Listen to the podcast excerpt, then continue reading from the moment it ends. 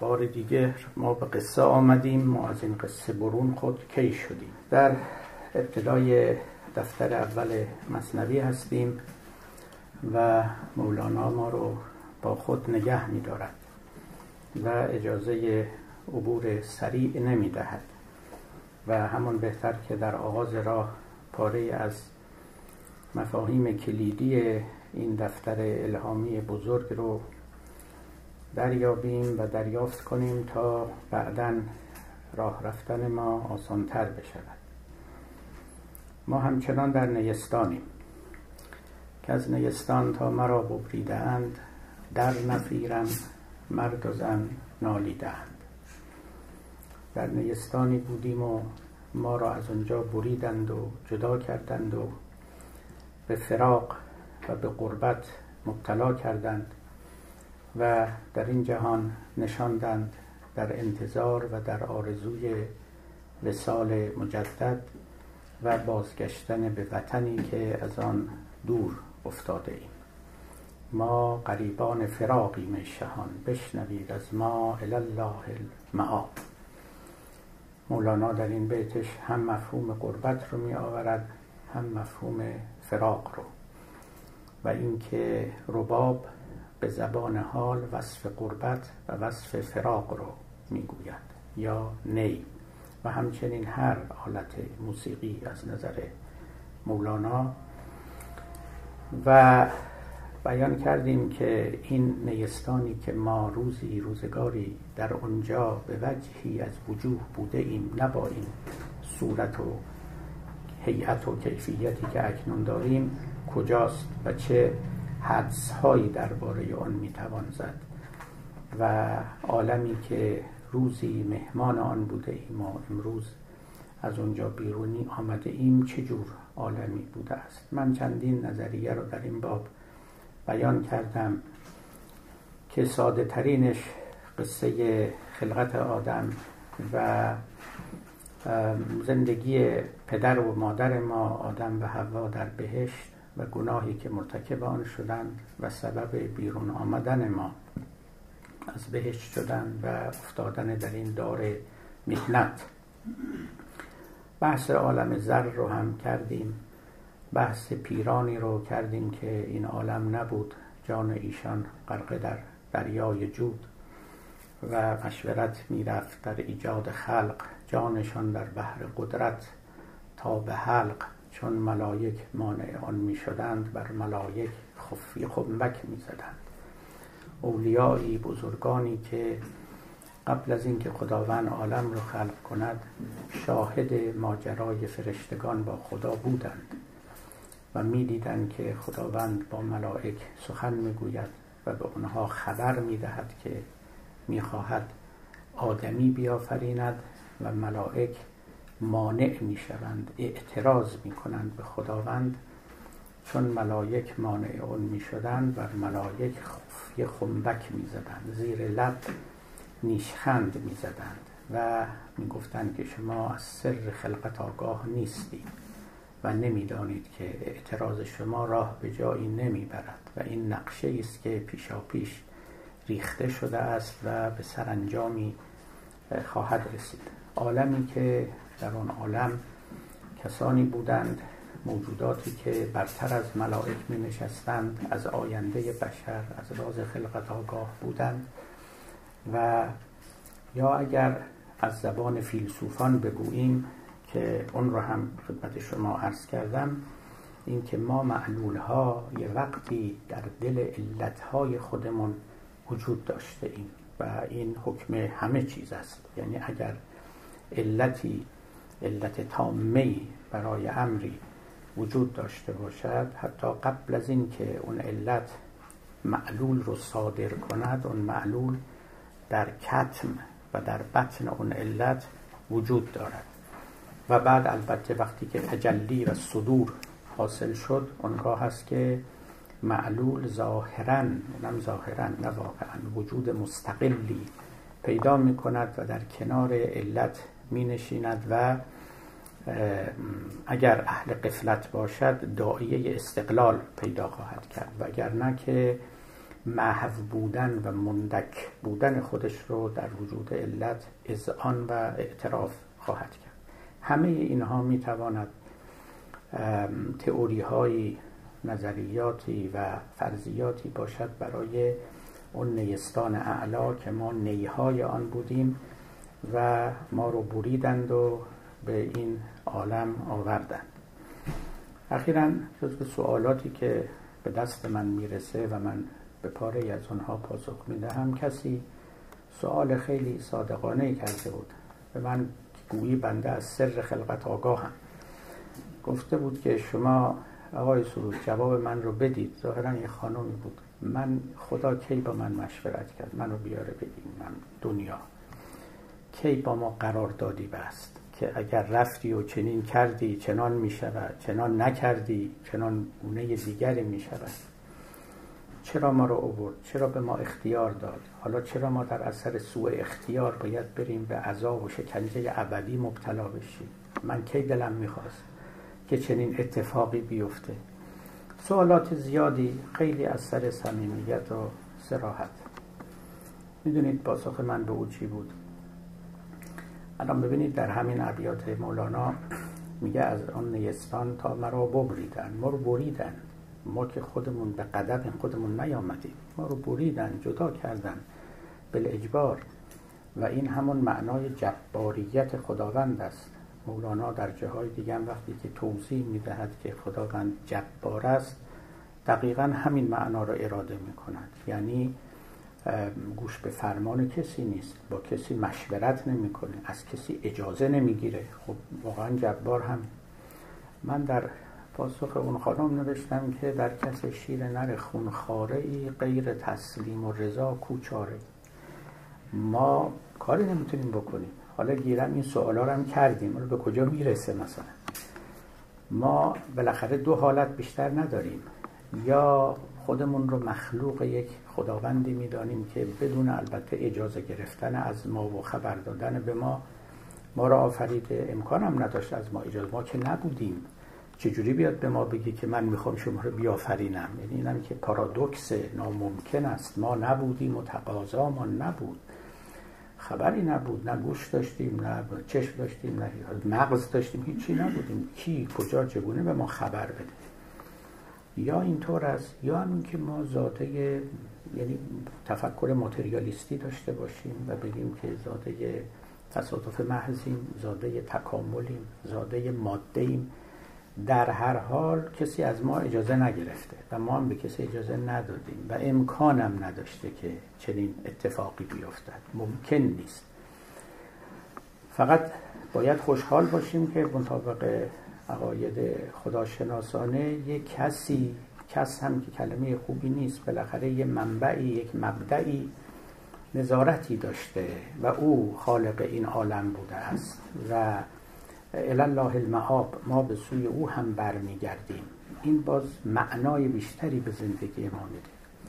و دوم اینکه باز چه خداشناس باشیم چه خدا ناشناس باشیم. علا ای حال چون در این دنیا این باید فکر کنیم چگونه بهتر زندگی کنیم. هم آرامش اینطوره. هم آرامش بیشتری داشته باشیم و هم دیگران رو آرام بگذاریم و به اندازه که عقلمون اجازه میده اسباب خوشبختی فراهم بکنیم. اون سوال سوالی نیست که کسی پاسخش رو بده. ما در کف شیر نر خونخاره ای هستیم و مطلقا اجازه مدیریت این عالم رو به ما ندادند برای ساختن این جهان از ما مشورت نخواستند و امکان نداشته است. اما اینا هیچ کدوم ما رو باز نمیدارد. از اینکه فعلا که در این عالم قرار گرفته ایم ما کاری بکنیم که هم خودمون رضایت اندکی داشته باشیم هم دیگران. به قول بوسعید بلخیر گفتش که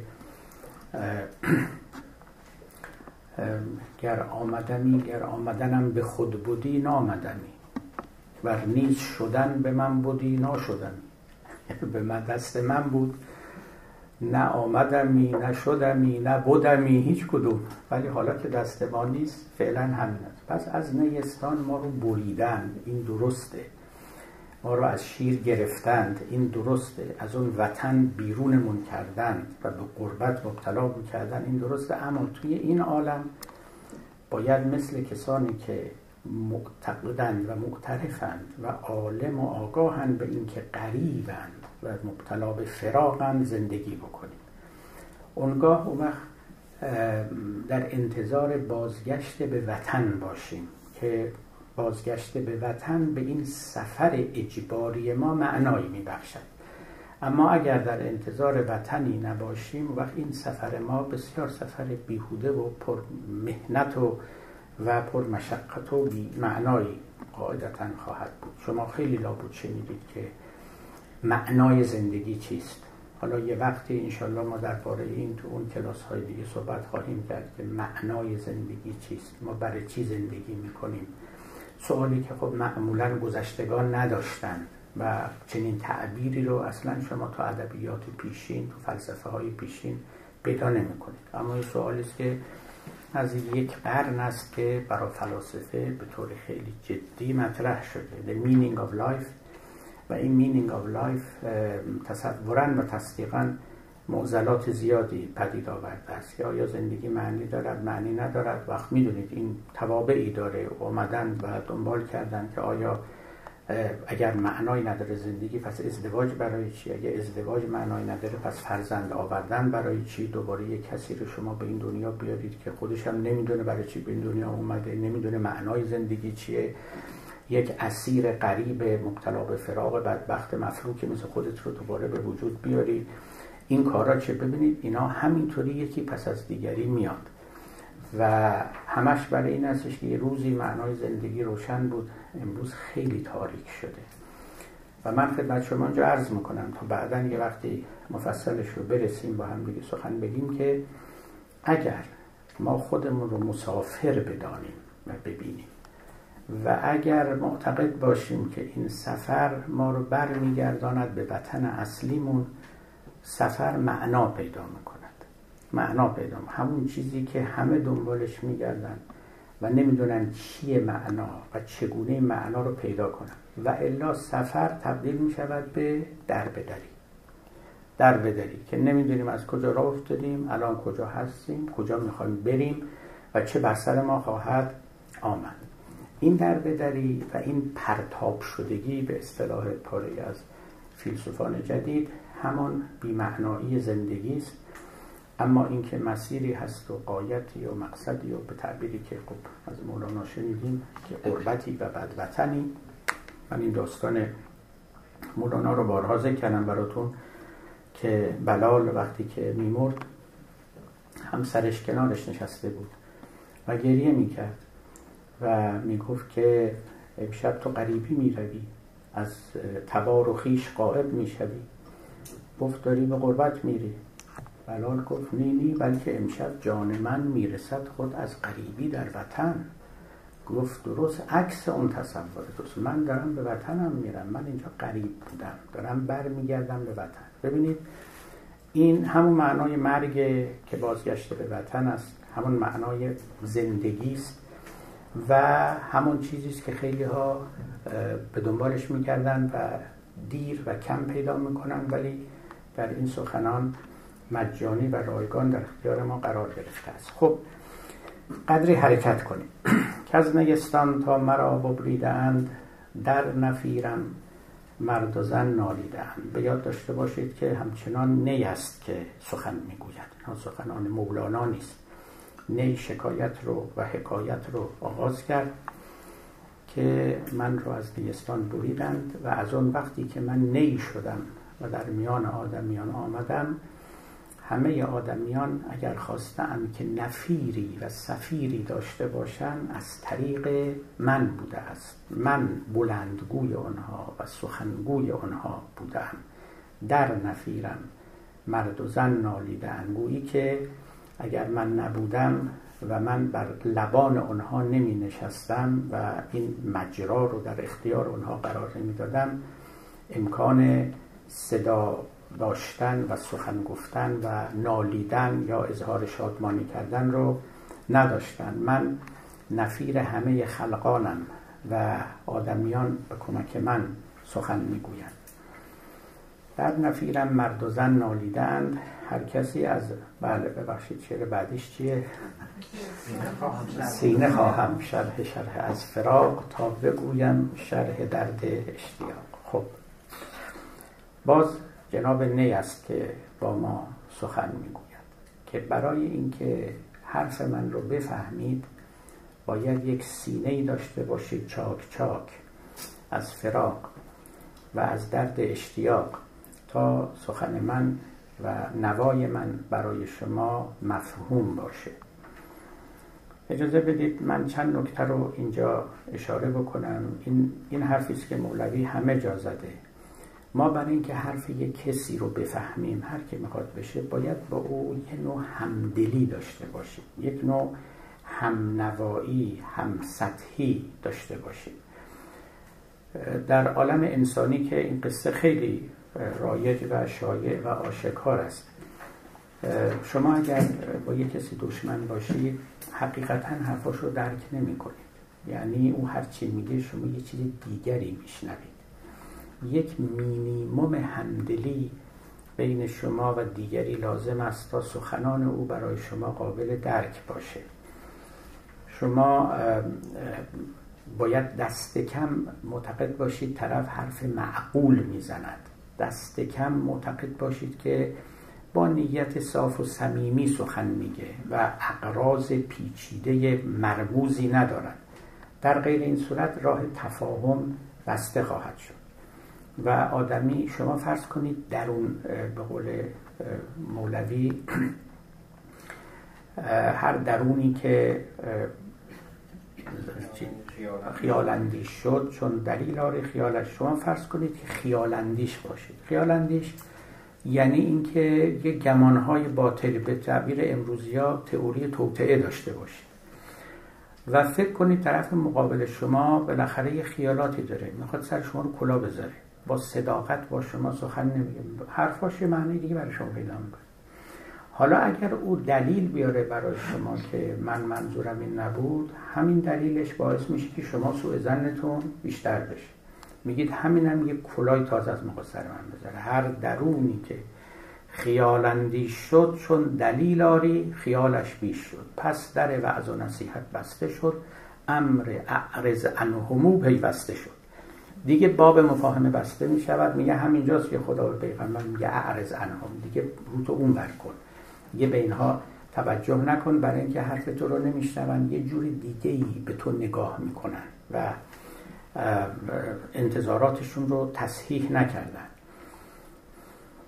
در همین پایان این ابیات مولانا داره در نیابد حال پخته هیچ خام پس سخن کوتاه باید. و سلام. حرف پخته رو فقط پختگان می‌فهمن خامها نمی‌فهمن.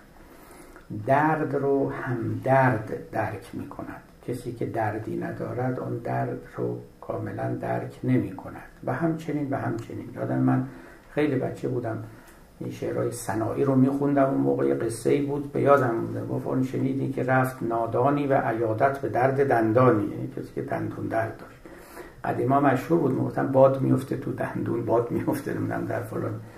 گفت باد است این مباش قمین گفت باد افتاده تو دندونت. گفت آری ولی به نزد تو این گفت این درد کوه پولاد است چون تو زان فارقی تو را باد است. گفت تو واسه تو باده برای من کجا باده؟ کوه و فولاد حالا ملاحظه بکنید دردمندی معناش همین است که به شما اجازه می‌دهد که فاصله شما و اون دیگری از میان برداشته بشود و شما سخن او رو درک بکنید. بسیاری از کسانی که این رو من به طور کلی بگم این نکته که روش شناسی علوم انسانی هم به کار میره. من خیلی از کسانی رو دیدم که اینا انتقاد به دین می‌کنن. آدمایی نیستن که با دین آشنایی داشته باشن. ما نمیگیم که شما حق ندارید انتقاد بکنید. بکنید. ولی مسائل انسانی رو از درون باید نگاه کرد. نه از بیرون. توجه می‌کنید. یعنی شما باید تجربه دینی داشته باشید. یه چند وقتی دلتون در هوای یک معبودی پرپر زده باشد. چند وقتی حتی عبادتی کرده باشید. تا اصلا بفهمید این مقوله چه جور مقوله است. چجوری میشه نقدش کرد. چجوری میشه فهمش کرد. یکی از اساتید خیلی مشهور دانشگاه مکگیل به نام آقای کنتفل سمیث که چند سال پیش فوت کرد دین شناس بود. خب خودش مسیحی بود. اما وقتی که می‌خواست اسلام رو درس بده به دانشجاش توصیه می‌کرد. می‌گفت شما چندین روز بعد روزه بگیرید.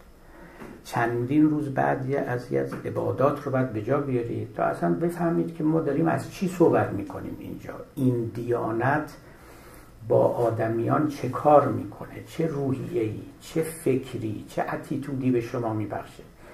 بعدا از بیرون نشستن و نگاه کردن در مقولات انسانی آدمی رو بسیار بسیار خام نگه میداره. توجه می‌کنید فرض کنید که یه غیر ایرانی شاید هیچ وقت نتونه بفهمه که مثلا یه ایرانی حس ناسیونالیتش چجوریست اما وقتی که این حس ناسیونالیته رو پیدا می‌کنه خب اون موقع حرف شما رو می‌فهمه که شما چرا از چیزی دفاع می‌کنید یا دفاع نمی‌کنید.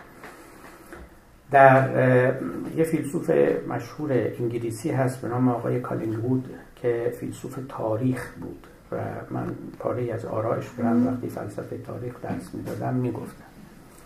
ایشون معتقد بود که ما برای فهم تاریخ فهم حوادث تاریخی که در گذشته اتفاق افتاده اونقدر باید بکوشیم و خودمون رو به قهرمانهای تاریخی نزدیک بکنیم که به یک نتیجه برسیم که اگر من بودم هم همون کار رو می‌کردم. البته رسیدن به این حد شاید ناممکن باشه ولی او می‌گفت شرط فهم تاریخی این است که اونقدر شما تو فضای حادثه تاریخی قرار بگیرید فرزن فلانی کسی رو کشته. بالاخره یه جوری شده که کشته دیگه. به یک فکری رسیده نمی‌دونم انگیزه پیدا کرده خشمی در رو پدید آمده. اینقدر باید شما خودتون رو نزدیک کنید به اون حادثه که تقریبا احساس بکنید که اگه خودتونم بودید کم و بیش همین تصمیم می‌گرفتید. اینجوریه که شما دارید می‌فهمید که ماجرا چیست. ولی خب از بیرون ایستادن و تماشا کردن و آدمیان رو مثل یک حجم ها یا یک وزنه های دیدن که همینطور در فضا راه میرن. مترین موشن اجازه نمیده که شما حقیقت رو در عالم انسانی اینطوری بفهمید. چرا؟ برای اینکه در عالم انسانی ما نیت داریم ما اراده داریم ما اختیار داریم. خیلی از این چیزها هست که اگه مفروض نگیریم اونگاه به درک امور چنان که باید نائل نمیایم عرفان هم همینطوره تصوف هم همینطوره دیانت هم همینطوره. آدمای خیلی خوب نمی‌تونن اصلا بفهمن بدی چیه. شما این رو توجه کردید؟ نمی‌تونن اصلا بفهمن که مثل یه آدم بد چجوری میشه دروغ بگه. برای اینکه هیچ وقت خودش دروغ نگفته. هیچ وقت انگیز من دیدم آدم های اینطوری که واقعا نمی‌تونن تصور کنن که چطور میشه یه کسی دیگری مثلا دست تو جیب یه کسی بکنه و پول اینو ورداره با وجدان آسوده. برای اینکه هیچ وقت برای خودش چنین چیزی امکان پذیر نبوده است. درکش ناممکنه. عکسش هم هست. آدم های بد نمی‌تونن خوبی رو درک بکنه. نمی‌تونه درک کنه چطور میشه یه کسی بی توقع به دیگری خدمت کنه. ذره انتظار و توقعی نداشته باشه. برای اینکه در خودش چنین احوال رو سراغ نداره اصلا. نمی‌فهمه که این هم میشه آدم اینجوری هم باشه. فقط تجربه است که این چیزها رو به آدم نشان میده جوشیدن و آن است. و البته بعضی تجربه ها هم خوب نیست آدم داشته باشه. یعنی اینکه آدم بره بدی رو تجربه کنه تا بفهمه که آدم های بد چجوری هن. یه وقتی یک کسی یک نهادی اینستیتوی از استرالیا بود به نظر من ایمیل پر من فرستاده بودن که شما اگر سینتی ولی از اولیاء خدا رو در عصر حاضر می‌شناسید به ما معرفی کنید. خب حالا بنده که نمی‌شناسم ان اگه شما می‌شناسید به من بگید تا من به اونا معرفی کنم. ولی نکاتش جالب بود. نوشته بود منظور ما از سنت این افرادن کسانی که این اوصاف رو دارن. یکی از آن اوصاف خیلی برجسته که در چشم من نشست اونجا آمده بود معصومیت کودکانه بود. توجه می‌کنید؟ معصومیت کودکانه. یعنی اینا انقدر خوبن مثل بچه ها میمونن. اصلا تصوری از بدی ندارن. در این اینکه بزرگند و عقلی دارن.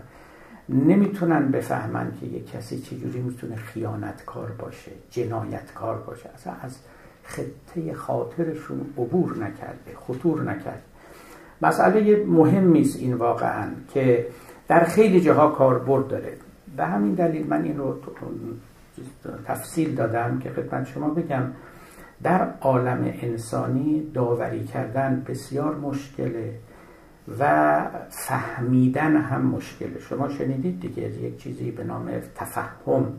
البته اساسا از آلمانیش فرشتهن گرفته شده بود که جامعه شناسی یا روانشناسی تفهمی. منظورشون از تفهمی یعنی که شما برید تو عالم اون کسی که می‌خوای درباره او مطالعه کنی و تحقیق بکنی. ما در علوم طبیعی تجربی تفهم نداریم. یعنی من اگر روی آب روی هوا روی نور روی اینا کار می‌کنم نور که باطنی نداره. همین ظاهرشه دیگه. سرعتش رو اندازه می‌گیریم. ولی آدمی خیلی فرق می‌کنه. دوتا انسان شبیه همن اما در باطن خیلی متفاوتن. مثال خیلی زیبای مولانا اون درختی جنبد از زخم تبر اون درخت دیگر از باد سحر. هر دو جنبش گر به هم ماند رواست. آب تلخ و آب شیرین را صفاست. یه درختی رو تبر داره می‌زنه تا قطعش کنه اینم داره تکون می‌خوره. یه درخت دیگری با باد سحر داره معاشقه می‌کنه اونم تکون می‌خوره. هر دو صورت گر به هم ماند رواست. مثل هم میمونه جنبش اینها. ولی این داره حیاتش رو از دست میده اون یکی داره حیات پیدا می‌کنه. آدمیان هم همینطورن. گریه ها یک معنا نداره خنده ها یک معنا نداره. عرض می شود که خشم ها غضب ها امثال این حرفا. خب حالا حرف مولانا این هستش که ما بر حال وارد عالم انسانی شدیم دیگه و سینه خواهم شرح شرح از فراق. من یه کسی رو می‌خوام که مبتلا به فراق شده باشه. و این درد فراق رو کشیده باشه تا حرف من رو بفهمه. تا بگویم شرح درد اشتیاق. من نوبت پیشینم خدمت شما ارز کردم که برای اینکه ما با مولانا این راه رو بریم چند تا صفت رو باید یا در خودمون تحصیل کنیم ملکه کنیم. یا دست کم یه نوسیونی یه تصوری یه درک اولیه از او حاصل کنیم. مفهوم قربت رو مفهوم فراق رو اینها رو اندکی بچشیم یا قبلا چشیده باشیم تا با این مرد بتوانیم گام بزنیم. حرفاش بدونیم از چه موضعی و از چه منبعی برمیخیزد. در غیر این صورت نه ما مثل همون خامه هستیم که پای سخنی پخته نشستیم. مثل یه فارسی زبان هستیم که پای سخن کسی نشستیم که به زبانی چینی داره حرف می‌زنه. او هیچی نمی‌فهمیم. ولو اینکه تظاهر کنیم که یه چیزی هم می‌فهمیم. سینه خواهم شرح شرح از فراق تا بگویم شرح درد اشتیاق. من به هر جمعیتی نالان شدم. جفت خوشحالان و بدحالان شدم. هر کسی از زن خود شد یار من. پس درون من نجست اسرار من. همچنان در یعنی پای صحبت نی نشسته ایم و او داره به ما میگه که من نه مولانا من نی. من به هر جمعیتی نالان شدم جفت خوشحالان و بدحالان شدم. هر کسی از زن خود شد یار من و از درون من نجست. اسرار من سر من از ناله من دور نیست. که عقل و گوش را اون نور نیست الی آخر. ببینید اینجا یه نکته رو مولوی داره که به نظر من یعنی ندیدم شارحان مصنوی به او اشاره کرده باشم و من می‌خوام خدمت شما اون رو اشاره کنم و باز کنم.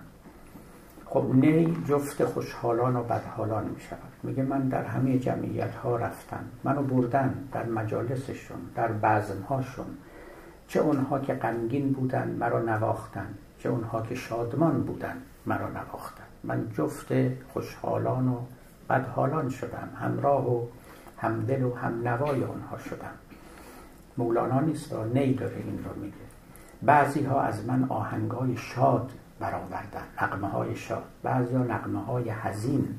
و غمگین ایجاد کردن. من همه این کارها رو کردم. ولی هر کسی از زن خود شد یار من. توی تمام این بزم ها و محفل ها که من حضور پیدا کردم هیچ کسی به سر من دست نیافت. هر کسی گویی که مرا وسیله آلتی برای هدف خودش می‌خواست. و چون با من معامله ابزاری می‌کرد به تعبیر امروز حقیقت و ماهیت من رو نشناخت. هر کسی از زن خود شد یار من از خیال خود و از مقصد و انگیزه که داشت از اون مبنا و مسیر با من تماس گرفت و من رو به کار گرفت.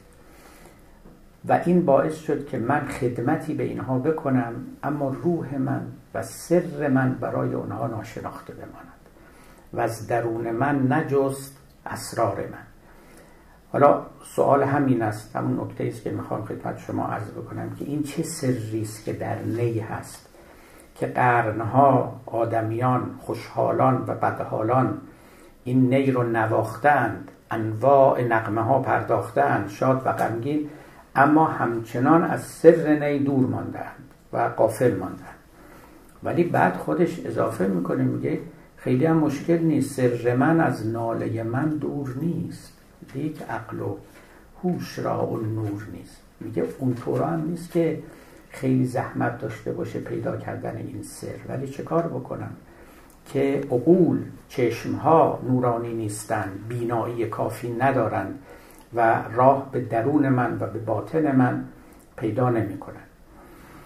خب پس بستی لازم دارد این کرام که چی است ماجرا چیست؟ گله نمی‌کنه نی در اینجا ولی در این حال یه واقعیتی رو داره با ما باز می‌گوید که من رو از این مجلس به اون مجلس می‌برند. من زینت المجالسم. من خادم این نوازندگان هستم. به اونها خدمت می‌دهم. و مجلسشون رو گرم می‌کنم اون که نوای غمگین می‌خواد اون که نوای شادمان می‌خواد همه اینها رو در اختیارشون می‌گذارم اما اینا یک جهد یک احتمامی نمی‌کنن که حقیقت من رو دریابند در حد همین خدمت گذاری منو می‌خوان. در حد یک وسیله که اونها رو یا شاد کنه یا غمگین کنه و بزمشون رو آراسته و آباد بکنه. فراتر از این رو از من نمی‌خوان. در واقع به یک معنا می‌خواد بگه من بیش از اینم در من بیش از این می‌توانید بیابید و بخوانید. من رو در همین حد یک آلت اگر نگه دارید خودتون محروم موندید از یک سری. حالا این سر رو ما می‌خوایم با شما در میان بگذاریم. یعنی ببینیم که این نی بالاخره کجاست این سری که قرنهاست که مخفی مانده است و شارهان مصنوی هم اشاره نکردن شاید دلشون می‌خواسته که به صورت سر بماند. تا نگویی سر سلطان را بکس تا نریزی قند را پیش مگس. شاید هم نخواستن که این راز رو فاش بکنن. خب ببینید چند تا مفهوم کلیدی که در مصنوی هست که شما وقتی به اینها احاطه پیدا بکنید می‌توانید اندکی به جهان مولانا نزدیکتر بشوید و رفته رفته اون مزامین و اون پنهانی های کلام او رو دریابید. تا حالا دو تاش رو با هم گفتیم که شرح بیشتری هم لازمه که مفهوم فراق هست که مفهوم قربت هست. یک سومی هم هست که اونم باز ازش زیاد سخن گفتیم اما اینجا به کار می رود و اون عبارت است از چی؟ از قصه صورت و بی صورتی من این رو بارها گفتم و این نکته فوق العاده مهمی است که در مصنوی هست که صورت از بی صورتی آمد برون باز شد که نا الیه راجعون. ما در جهان صورت ها زندگی می‌کنیم. اما این صورت ها از بی صورت ها فرو ریختند بی صورت صورتمند شده است تا این عالم رو پدید آورده است. وجودی که بی صورت است یا به اصطلاح فیلسوفان بی ماهیت است واجد ماهیت شده است و این جهان پدید آمد. اما در این حال تکیه بر همون بی صورتی دارد. خب مولانا در حقیقت در اینجا می‌خواد بگه به ما که نی یک نمونه است از بی صورتی که صورت برمیدارد. این اون سری است که در نی نهفته است. چرا؟ میگه من هم نوای غمگین تولید می‌کنم هم نوای شادمانه تولید می‌کنم. من خودم نوا ندارم. من بی صورتم نه غم در من نوشته شده است نه شادی. اگر غم بود خب همیشه نقمه حزین ایجاد می‌کردم. اگر شادی بود همیشه نقمه شاد.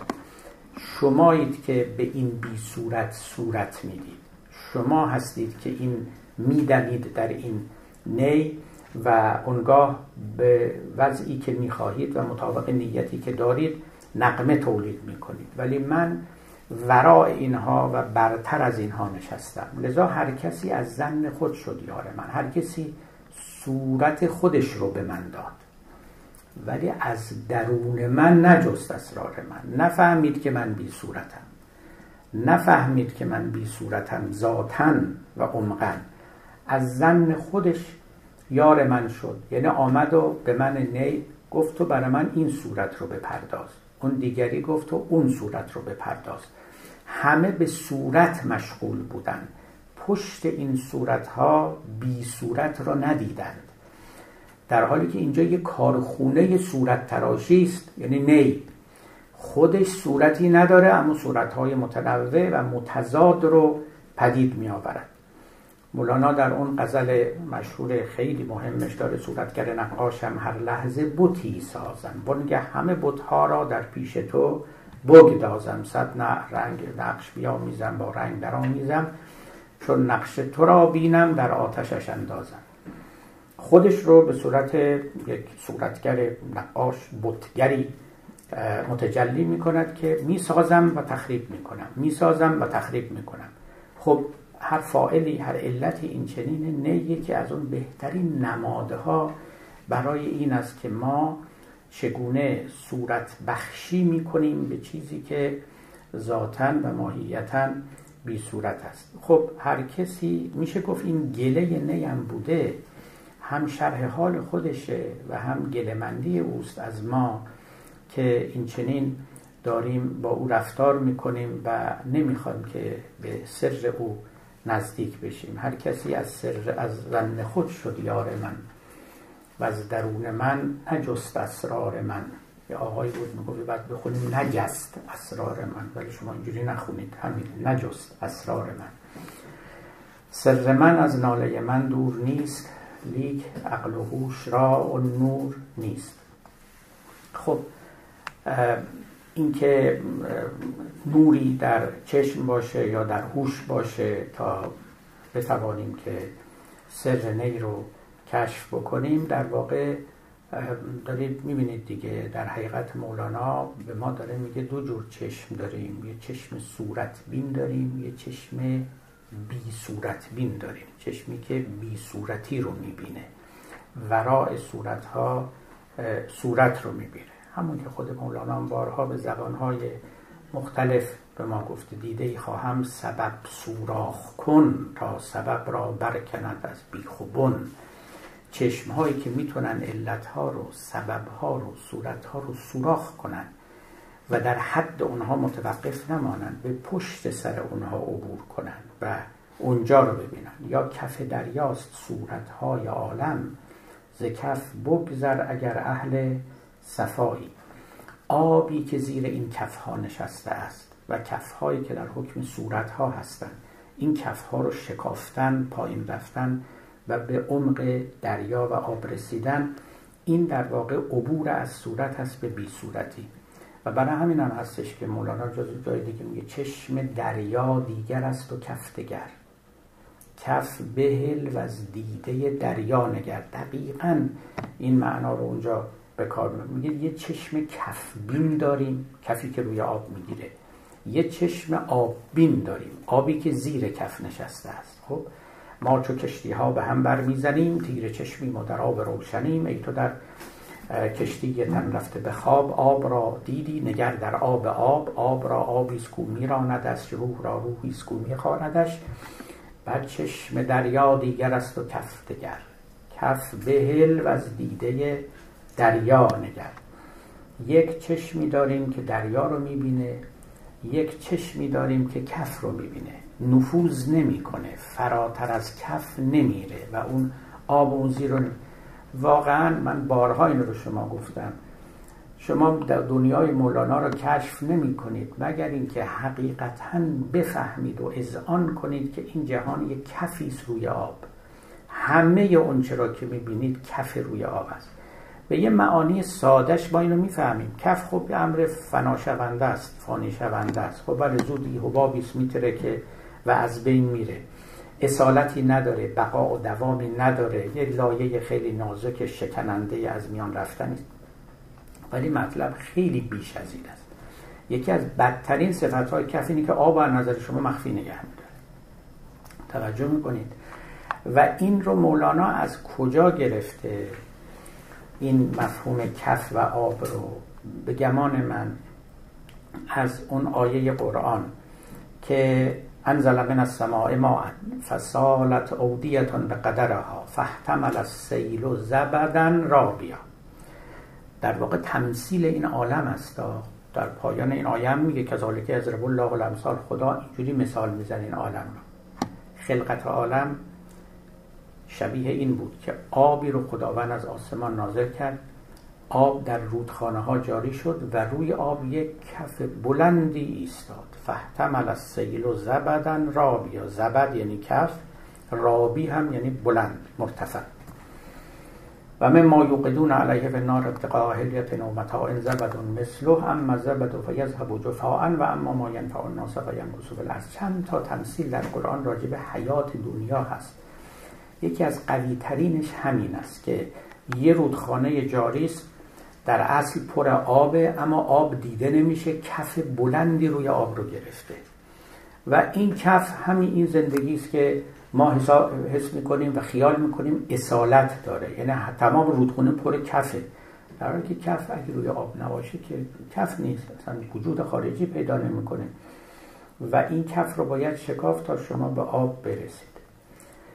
حالا که این رو گفتیم نکته دیگه هم از مولانا اضافه کنیم. که باز یکی از اختصاصات سبک مولانایی است. شما آشنایید و بارها هم برخورد کردید. مولوی گاهی بعضی کلمات رو دو بار سه بار به هم اضافه می‌کنه. آب آب. نور نور. دیدید دیگه فراوان از این تعبیرات به کار اون یکی سه ماه می‌بیند به هم. بر یکی موضع نشسته او به هم. چندین جا این تعبیرات رو به کار می‌بره. در همین جا هم شعری که براتون خوندم. آب را دیدی نگر در آب آب. به آب آب نگاه کن. آب را آبیست کو میراندش روح را روحیست کو میخواندش. یا نور نور. این همه این قدر خود درس شاگردان ماست. کر و فر ملهمه ما تا کجاست؟ تا کجا؟ اونجا که جا را راه نیست جز سنابرق مه الله نیست. از همه اوهام و تصویرات دور نور نور نور نور نور نور. شما ممکن است فکر کنید شاعرانه این کار رو کرده. نور نور نور. مثل اینکه مثلا ما میگیم خونه فلانی دور دور دور دور. اینجا مولانا میگه نور نور. ابدا اینطوری است کار پاکان را قیاس از خود نگیر. گرچه ماند در نوشتن شیر و شیر.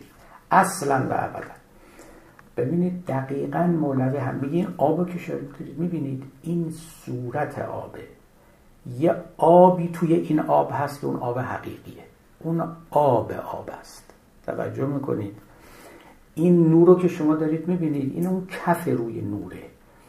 یه نور واقعی ما داریم که اون نور نوره در حقیقت که اون اونو چشم کفبین نمی‌بینه و ولی چشم نوربین می‌بینه. و ها کذا و ها کذا توجه می‌کنید. تعبیری که مولوی داره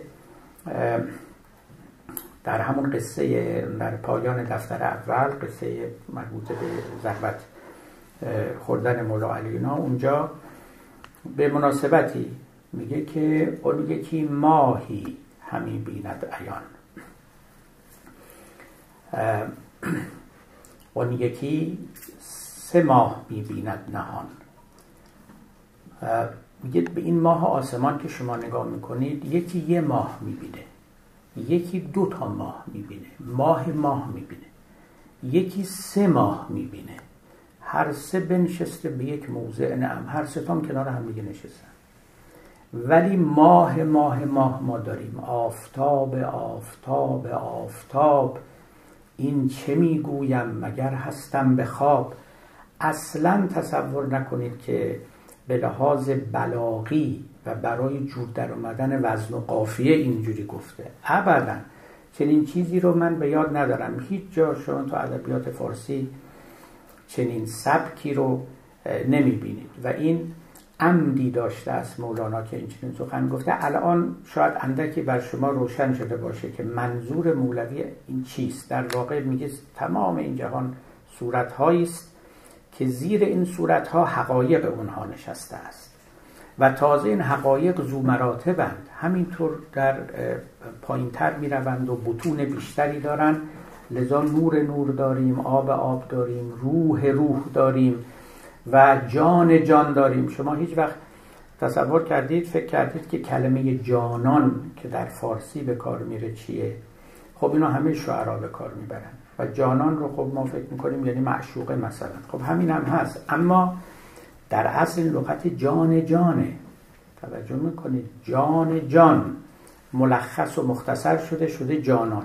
یعنی ما یه جان داریم یه جان جان داریم. یعنی که اگر اون جان جان نباشه این جان مرده است در واقع. شما برای اینکه این جان هم زنده باشه به یه جان دیگری احتیاج داری پوشیده پنهان می‌روی در میان جان من.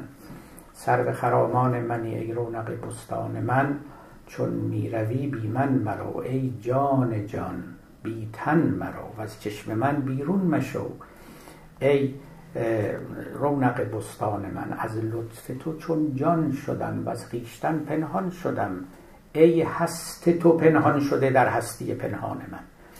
وقتی که هست اون معشوق در هستی شما پنهان می شود در واقع او جان جان شماست. یعنی شما جان دارید اون تازه میاد به جان شما هم جان میده. لذا جان جان داریم اما آب آب هم داریم نور نور هم داریم و هاکذا و هاکذا. پس حالا می‌رسیم به معنای همین سخن مولانا که خوندیم که هر کسی از زن خود شد یار من و از درون من نجست اسرار من. سر من از ناله من دور نیست لیک عقل و هوش را آن نور نیست. چون چشم دریابین و چشم کفبین متفاوتن چشم آببین و چشم آب آببین متفاوتن و غیره. حالا این چشم رو چجوری میشه پیدا کرد؟ یعنی نکته این است. البته مولانا در اینجا به این مطلب اشاره نمی‌کنه. من فقط همطوری گذرا خدمت شما عرض می‌کنم. این چشم بالاخره با هم نشینی با کسانی که صاحب این چشمن میشه پیدا کرد. راه دیگری نداره. البته آدم از خدا هم باید بخواد که این چشم رو به او عنایت بکنه. اما راهش همینه. ببینید که به آدم نشون بده در هر نقطه که اینو می‌بینی این پشتش یه سری هست یه رازی هست و معناش اینه. اون به اصطلاح لایه زیرین اون پدیده رو بتواند به شما نشون بده. رفته رفته شما رو با این امر آشنا بکنه. باز نکته دیگری رو هم اینجا اضافه کنم و سخن امروزمون رو به پایان ببریم. بله. و اون کلمه رازه. و از درون من نجست اسرار من. این نکته هم من بگم و قصه رو به پایان ببریم. ببینید کلمه راز باز از کلماتی است که بسیار مصطلح است. نزد عارفان ما و در همین مصنوی هم فراوان به کار رفته و توصیه فراوان هم عارفان می‌کردن که راز رو در مقابل نامحرمان نباید گشود. به اونها نباید گفت. راز امر پنهان ماندنی است و آدمی که رازدان است باید رازدار هم باشد و اساسا عرفان علم رازدانی و رازشناسی است. یعنی اگر ما قائل به راز نباشیم در این عالم ما چیزی به نام عرفان نداریم. می شود فلسفه می شود علوم طبیعی و تجربی. شما نور رو مطالعه می‌کنید شما آب رو مطالعه می‌کنید و هر پدیده دیگری رو خب قوانینش رو کشف می‌کنید و امثال. یا در فلسفه به حال به قول خودشون احکام وجود رو به دست میارید. هیچ وقت فیلسوفان نمیگن ما به راز دست میابیم ما کشف راز می‌کنیم. اصلا این کلمه راز مختص به این عالم عرفان است به عالم ولایت است به عالم معنویت است. و حقیقتا هم یه رازی است. یعنی تعریف هم نمیشه راز رو تعریفش هم راز آلوده. بنابراین همینقدر باید تفاهم کرد. بعد بفهمیم که یه چیزی به نام راز وجود داره. و رازدان ها هم همین عارفان هستند. اینا دنبال راز عالم و به همین سبب هم هست که اشباع نمی شوند نه با علم و نه با فلسفه. اینا هیچ کدوم اون رازی رو که اونا می‌خوان در اختیارشون قرار نمیدن. نه تنها این بلکه معتقدن که رازدانی اگر رازها فاش بشه این عالم ویران میشه. لذا اصلا راز باید راز بماند و نمی‌تواند کشف بشه راز بشه یا علنی بشه عمومی بشه در اختیار همگان قرار بگیره. ما چو واقف گشته ایم از چون و چند قفل بر لبهای ما بنهادند تا نگردد رازهای غیب فاش تا نگردد منهدم نظم معاش تا ندرد پرده مهنت تمام تا نجوشد دیگ حکمت نیم خام. ببینید از زبان یک رازدانی میگه میگه ما چو واقف گشته ایم از چون و چند قفل بر لبهای ما بنهاده چرا؟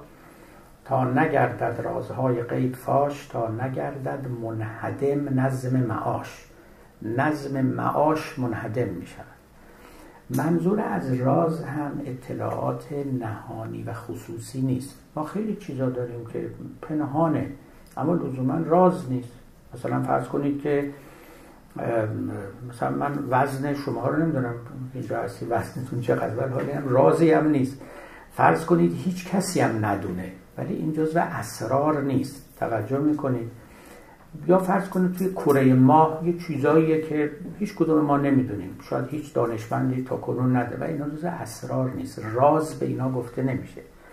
یه عده‌ای فکر می‌کنن راز هر اطلاع خصوصی رو بهش میگن راز.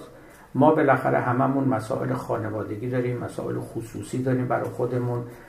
فرض کنید که حساب بانکی بنده رو هیچ کدوم شما نمی‌دونید. منم مال شما رو نمی‌دونم. ولی اینا تو اسرار عالم نیست که ما بگیم یه عارفی دنبال اینا میگرده. ممکنه آدم فضولی دنبال اینا بگرده اما اون اسمش عرفان نیست.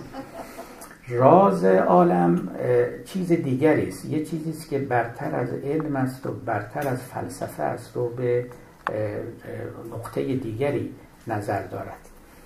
و اون رازها همطور که گفتم در واقع کشف ناشدنی یعنی نباید کشف بشوند باید همیشه مکتوم بمانند. آثار غزالی رو فیلم مثلا اگر شما بخوانید می‌بینید دیگه. می نویسه می نویسه یه جایی بعد می‌رسه به یه نقطه میگه اینجا دیگه ما به علم مکاشفه رسیدیم. دیگه من نمی‌تونم دم بزنم. دیگه سخن رو میبندم و ادامه نمیدم. علم مکاشفه یعنی همون علمی که از رازها سخن میگه. در مقابلش علم معامله قرار دارن. یعنی همین علومی که علوم رسمی نامیده می‌شوند اهم از فقه یا فلسفه یا کلام یا هر چیز دیگری شبیه اونها. در اون زمینه ها بست کلام میده و داد سخن میده. اما می‌رسد به علم مکاشفه میگه دیگه اینجا اولا زبان مرقان لازمه. یعنی ما جز به رمز درباره اونها نمی‌تونیم سخن بگیم و بلکه مجاز هم نیستیم که درباره اونها سخن بگیم. خود مولانا دیدید دیگه بارها به این مواضع می‌رسه. نزدیک میشه بعد میگه بر کنار بامی. ای مست مدام پست بنشین یا فرودا و سلام. میگه درست رسیدی لب بام. یا برو عقب یا یه نردبون بذار بیا پایین. و الا مراقب نباشی پرت میشی پایین. توجه می‌کنید داستان مثلا یکی از جاهایی که مولانا این رو میگه قصه با یزیده. با یزیدی که اومد و ادعا کرد که من خدا با فقیران با مریدان آن فقیر محتشم با یزید آمد که یزدان نک منم. گفت مستانه ایان آن زوفنون لا اله الا انها فعبدون در حالت مستی گفت که من خدامو من عبادت کنید چون گذشت حال وقتی که از این حال بیرون اومد گفتندش تمام تو چنین گفتی و این باشد حرام. گفتن آها تو ادعای خدایی کردی خیلی حرف عجیبی. اینم گفت بله راست میگید. راست میگید. این نباید من این حرف می‌زدم و حق منزه از تن و من با تنم چون چنین گفتم بباید کشتنم. گفت بله خدا که جسم نیست بله من جسم دارم. اگر یه دفعه دیگه حرف زدم شما من بکشین. من محدور و دمم و واجب القتلم. چون وصیت کرد آن آزاد مرد هر مریدی کاردی آماده کرد. اینام رفتن و یه کاردی حاضر کردن. گذاشتن تو جیبشون و اومدند و در مجلس بایزید نشستن که ببینن اگه دیگه از این حرفا می‌زنه پاره پارش کنن. مست گشت و باز از آن سقراق زفت آن وسیعت هاش از خاطر برفت. عشق آمد عقل او آواره شد. صبح آمد شمع او بیچاره شد. چون همای بی خودی پرواز کرد آن سخن را با یزید آغاز کرد. نیست اندر جبه ام الا خدا. چند جویی در زمین و در سما آن مریدان جمله دیوانه شدند کارها در جسم پاکش می‌زدند. هر که در شیخ تیغی میخلید باجگونه او تن خود میدرید این قصه خودش رازهایی داره واقعا. داستان خیلی عجیبی است. او میگه دوباره مست شد. دوباره رفت به اون حالت ترنس. و دیگه نمی‌دونست چی میگه.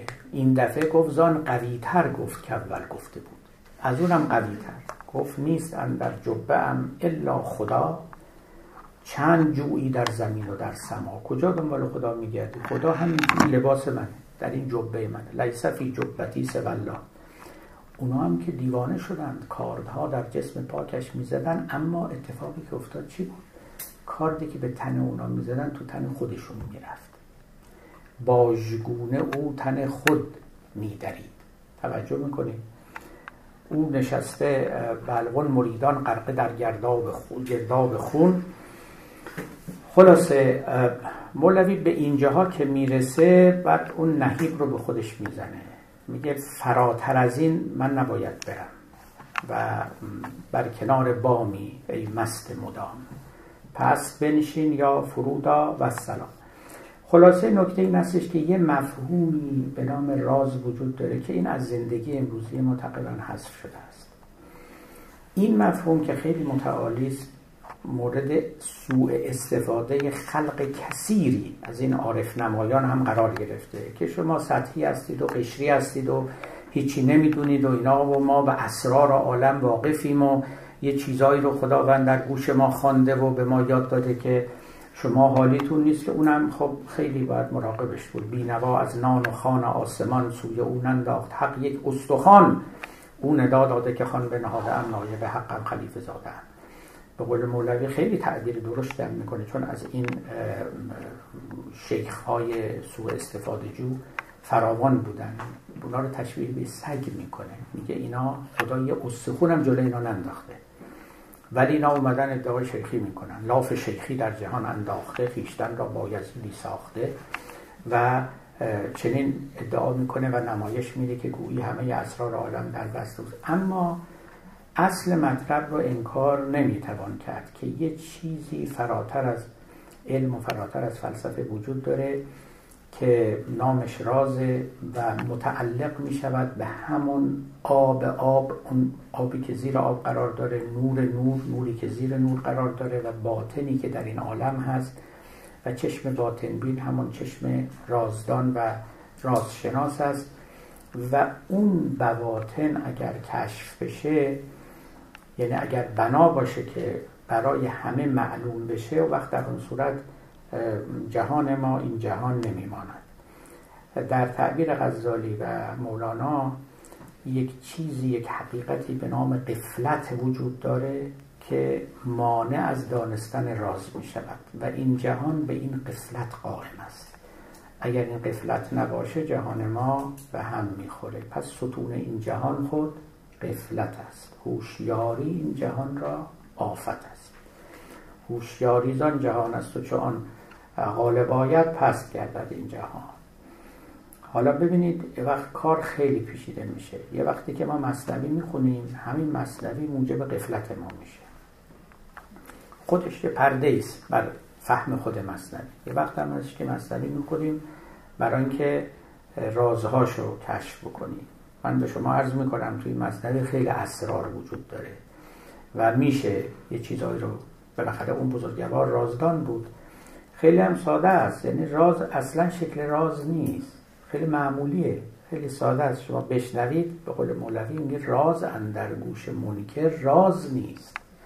راز جز با رازدان انباز نیست. آدمی که قبول نداره اصلا احساس نمی‌کنه. راز فکر یه حرف معمولی بزنه. و واقعا هم همینطوره. و راز اندر گوش منکر راز نیست. اما ماها معمولا شما رو عرض کنم خودم عرض ما به دلیل فضولی می‌خوایم این رازا رو بدونیم. میگیم این چیه؟ ما هم بدونیم. نه اون اینجوری ها نیست فهمیدنش. اون همسطح شدن افق وجودی آدمی است با اون اسراری که در این عالم وجود داره. اون چنین است که اینها در اختیار قرار می‌گیره. نکته این است که یک کسی در گوش شما بگه. راز اصلا از این قبیل نیست. شما هم افق میشید با یک سطحی از هستی که اون اسرار در اختیار شما قرار می‌گیره. برای شما مکشوف میشه. و به همین دلیل با غیر رازدان اونها رو در میان بگذارید در گوش منکر راز نیست. فهم راز بودن نمی کنن. کسی که رازدان میشه و وقت ظرفیت فراخی هم باید داشته باشه. قصه خیلی مشهوری مولوی تو دفتر سوم داره. خیلی قصه زیبایی برای کسی که رازدان بود اما نمی‌توانست از رازدانیش حسن استفاده کنه. کسی اومد پیش حضرت موسی و گفت آقا به من بگو رازهایی رو به من یاد بده. و از جمله این رازها زبان حیوانات رو به من یاد بده. حیوانات با هم حرف می‌زنن. هی حضرت موسی بهش گفتش که ببین این در خور تو نیست. گفت نه و التماس زیادی کرد و بالاخره یاد گرفت. اومد خونهشون آدم زرنگ کاسبکاری بود. دید که این استرش با اون سگ خونه دارن صحبت می‌کنن میگن که فردا این غلام خونه از بین خواهد رفت میمیره. تا این رو شناخت صاحب خونه رفت غلامه رو فروخت و به دیگری انداخت. پس فردا اومد تو خونه باز دید که اینا دارن با هم دیگه صحبت می‌کنن که مثلا اون خروس خونه همچی اونم خواهد رفت این رو هم فروخت. همینطوری تا دو سه روز بعد اومد و دید که اینا دارن به هم میگن که خود این صاحب فردا میمیره. اینجا بود که پریشان رفت پیش موسی. موسی گفت دیگه راه حلی نداره. او به دریا رفت و مرقابی نبود. او به دریا رفت و مرقابی نبود. غرق گشت غرقه. دست گیرش ای ودود. گفت خدایا مرگش رسیده منم کاری براش نمی‌تونم بکنم. برای اینکه فضولی کرد. چیزی که در خور او نبود از ما خواست و پا در مرگ خودش نهاد.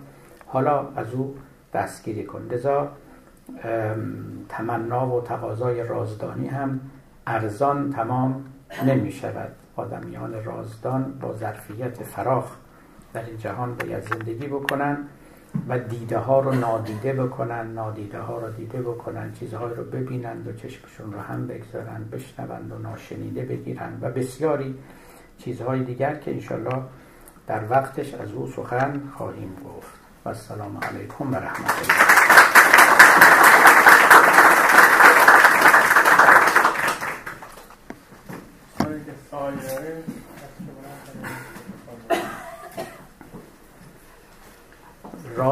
رازی نپرسید از بنده من رازی بلد نیستم.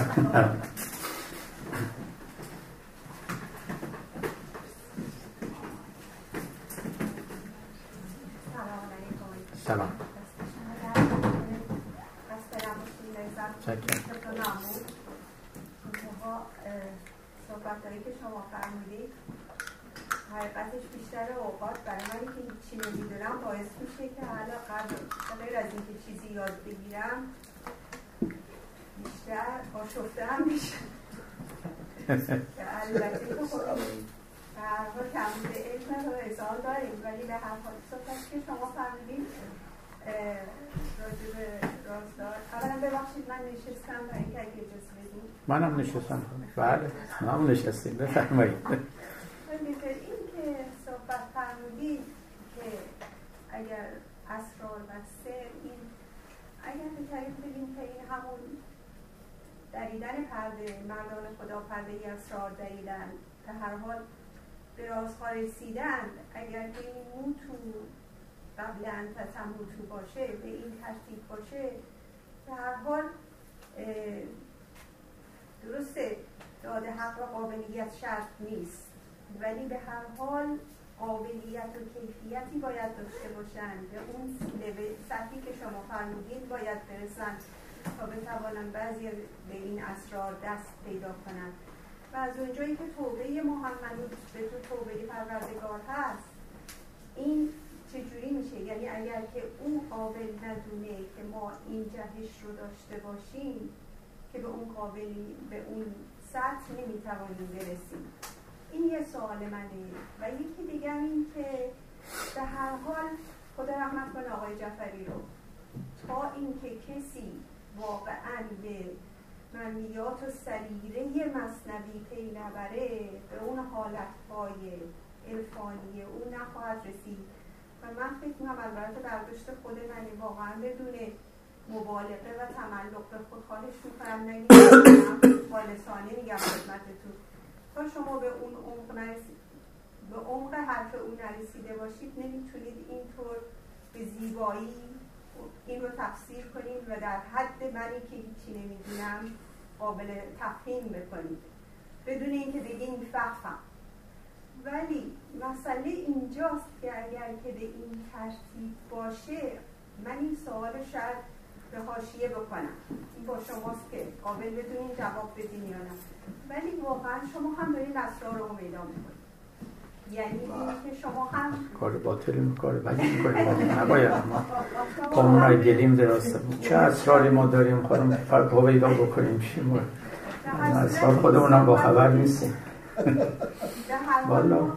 سمیم و بسیریم و خوشیم. با شما نامحرمان ما خاموشیم شما نامحرم نبودید و به این مسئله رسیدید و واقعا شما خودتون هویدا کننده اسرار هستید منظورم به وحی رویا بودن وحی هست.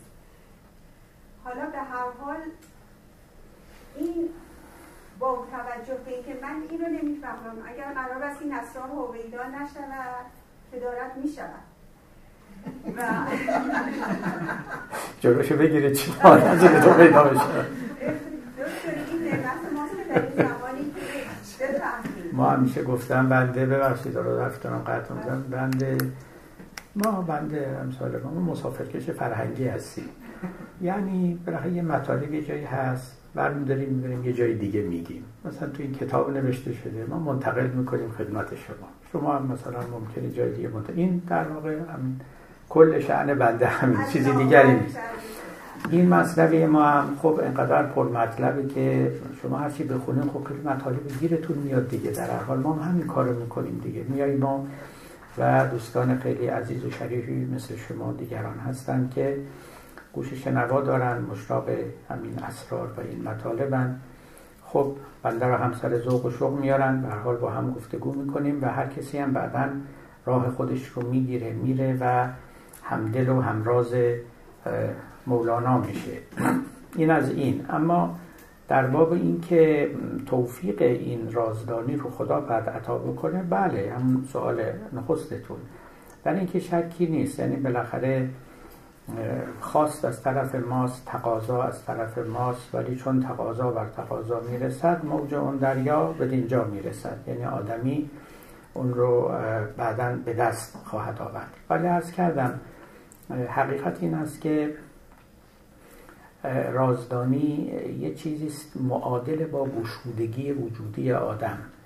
یعنی آدمی فراخ می شود آدمی بزرگ میشه آدمی چشم تازه پیدا می‌کنه گوش تازه پیدا می‌کنه و مثلا وحی چیه؟ شما اشاره به رویا که وحی همون رازدانی دیگه چیز دیگری نیست. وقتی که به پیامبران وحی می شود به اولیاء الهی وحی می شود رازهایی رو در گوش آنها می‌خوانند. حالا در گوش آنها خواندن هم مجازی است این تعبیر. به حال اطلاع میدن اونا می‌فهمند. خود خداوند دیگه رازترین رازها سر الاسرار است و این رازها برای همیشه به حالت غیر قابل تعریف باقی میمانند. همیشه بیانشون پارادوکسیکال میشه و امثال اینا یعنی یک زواهری هم دارن.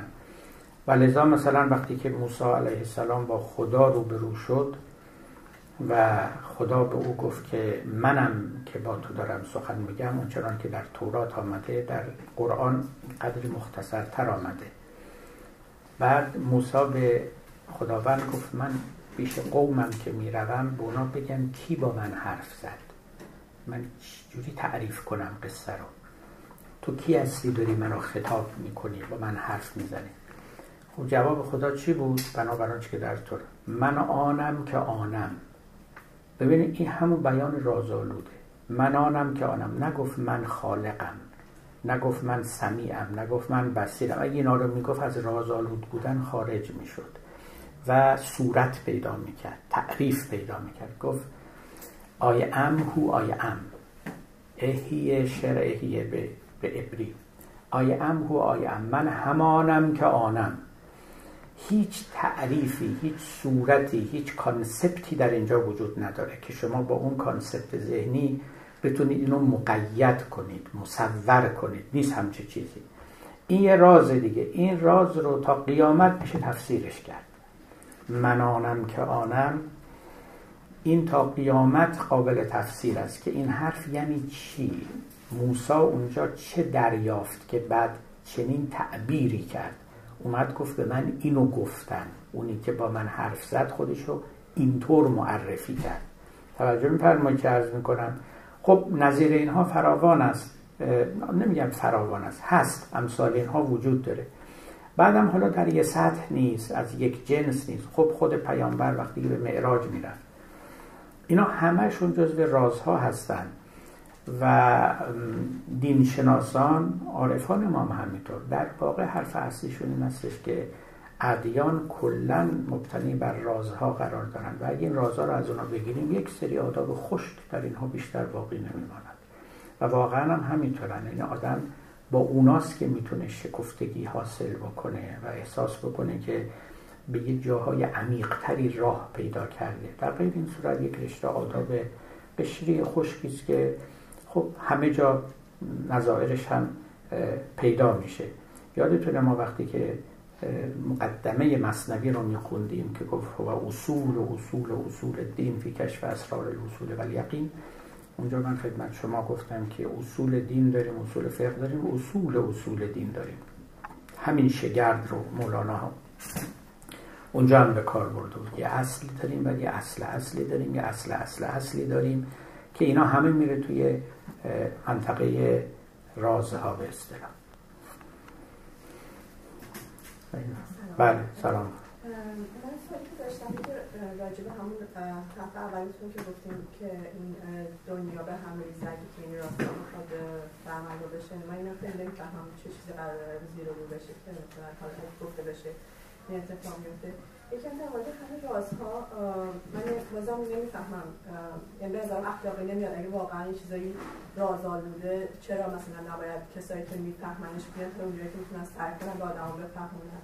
یعنی باز اینم به نظر مثلا هم آیه قرآن که خودتون می‌بینید که اگه کسی بهترین کاری که آدم از بهترین چیزی که بهش میگن نمات چیزی که دوستش دارین رو بخواین اتفاق کنید. مثلا اینا باز به نظرم اخلاقی اینطوری میاد که بهتره تلاششون لاقل بکنن که آدمو بفهمن. حالا اینکه بخوان هی بگن همه چی رازآلوده و مثلا شما نمی‌فهمید خیلی اینا می‌تونم درک کنم که مثلا زبانش زبانی که آدمو نمی‌تونن که وقتی هم پچقم توضیح بدین باز نمی‌تونن آدمو بفهمن. ولی اینکه هی تلاش کنیم به آدم بگی که این چیزای رازآلوده شما نمی‌تونید بفهمید مثلا اخلاقی نمیاد. نه که تلاش نمی‌کنه به دیگران بگه اینا شما نمی‌فهمید اینا رازآلوده نه. مطلب این هستش که فقط گفته می شود یه رازهایی تو این عالم وجود داره. به علاوه اینایی که به اصطلاح اهل رازن اینا معمولا یه حلقه مهارمی دارن. اصلا این مفهوم حلقه مهارم و بالاخره رازدانان و اینا از همین جاهاست دیگه. با اونها در می نه را... نه باید بگن که در کمتر از رازها می مطلب جاریه. میگه همه چیز رو باید به همه گفت. اصلا دلیلی نداره این. خب، دولت هم همه اسرارش رو کشف فاش نمی‌کنه نمیاد هم اطلاعات رو به مردم بده. به این راحتی نیست همه چیزا. خیلی وقتا به نفع مردم نیست. خیلی خیلی وقتا ضرورت نداره همه چیز رو همه کس بدانن. خیلی وقتا ممکنه حیرت اقلانی براشون ایجاد بکنه یا یه امر زائدی باشه. ببینید حالا این از جنس رازها نیست ولی شما فرض کنید که این که میگید جهان به هم می‌خوره اگر همه می‌دونستن که فیلم مثل فردا چه اتفاقی براشون خواهد افتاد. این تمام نظم زندگی به هم می‌خورد. به همین راحتی اگر ما اگر فرض کنید ما هر کدوممون بدانیم که در دل دیگری چه میگذره تمام این زندگی به هم می‌خورد. یه شکل دیگری می‌شد. من نمیگم اون شکلشه من نمی‌دونم چه جوری میشه ولی اگر فرض کنید که بنده بدانم در دل شما چه میگذره شما هم بدانید در دل من. و همینطور از هر چیزی. اولا اخلاقیات اصلا عوض می‌شد و بعدم ما ارتباطاتمون روابط انسانیمون کاملا عوض می‌شد پاک عوض می‌شد. خوبیش همینی که ما نشناسیم همدیگر رو و ما تو این غیبت زندگی بکنیم تو این فاصله که بین ما هست. این فاصله از من برداشته بشه خیلی اتفاقات عجیب و غریب خواهد افتاد. بنابراین اصلا درست نیست که این رازها فاش بشه همگان بدانند. گرچه این مثالی که من زدم مثال درست از راز واقعی هم نیست. ولی همین کمتر از او هم شما می‌بینید که چه دشواری ها پدید میاره گفت سر پنهان هستن در زیر و بم فاش اگر گویم جهان بر هم زنم. این دنیا ساخته نشده است که اون اسرار درش فاش بشوند. باید به صورت سری باقی بمونن. خود اصلا حالا از این بگذاریم در خود قرآن به قرآن مراجعه کنیم. ببینید مردم یکی از مسائل خیلی ساده که ما معمولا توجه نمی کنیم همینه که معلوم حق با کیه تو این دنیا. غیر از اینه شما بنده بفرمایید. مسلمان ها میگن حق با ماست اون ماتریالیست ها میگن با ماست مسیحی ها میگن بودایی ها میگن همه. تو قرآن چی میگه خدا؟ میگه ان ربک یحکم بینهم یوم القیامت فی ما هم فیه یختلفون. روز قیامت اینا می‌فهمن حق با خیلی مسئله مهمی است این. شما اصلا از این اسرار خیلی خیلی عجیب و غریب عرفانی اینا اصلا بگذارید. بیاد پایین. تو همین مسائلی که ما بالفعل درگیرش هستیم همین اختلافاتی که بین مذاهب و ادیان هست و هر کسی هم داییه حق بودن داره و دیگری رو تکفیر می‌کنه ترد می‌کنه. حالا بعضی هم که دیگه می‌کشن و میسوزنن و غیره. در قرآن هستش که ما این مردم این اختلاف رو ما افکندیم بین مردم. و لذالک خلقهم برای همین هم خلقشون کردیم و اختلاف از میانشون هم برداشته نمی شود این نزاع ادامه دارد. روز قیامت خدا حکم می‌کنه که کی حق بوده و کی باطل بوده. همینه دیگه. شما ببینید ما توی یه چنین دنیای زندگی می‌کنیم. چیزایی که فکر می‌کنیم خیلی هم آشکاره می‌تونیم دنبالش بریم تحقیق کنیم موضع بگیریم کشف کنیم در این حال پنهان مونده. این همون است که مولانا میگه. میگه همچون جنگ خرفروشان صنعت هست. جنگ خرفروشان یعنی چی؟ یعنی جنگ زرگری. میگه این دنیا جنگ زرگریه. جنگی که بین حق و باطله.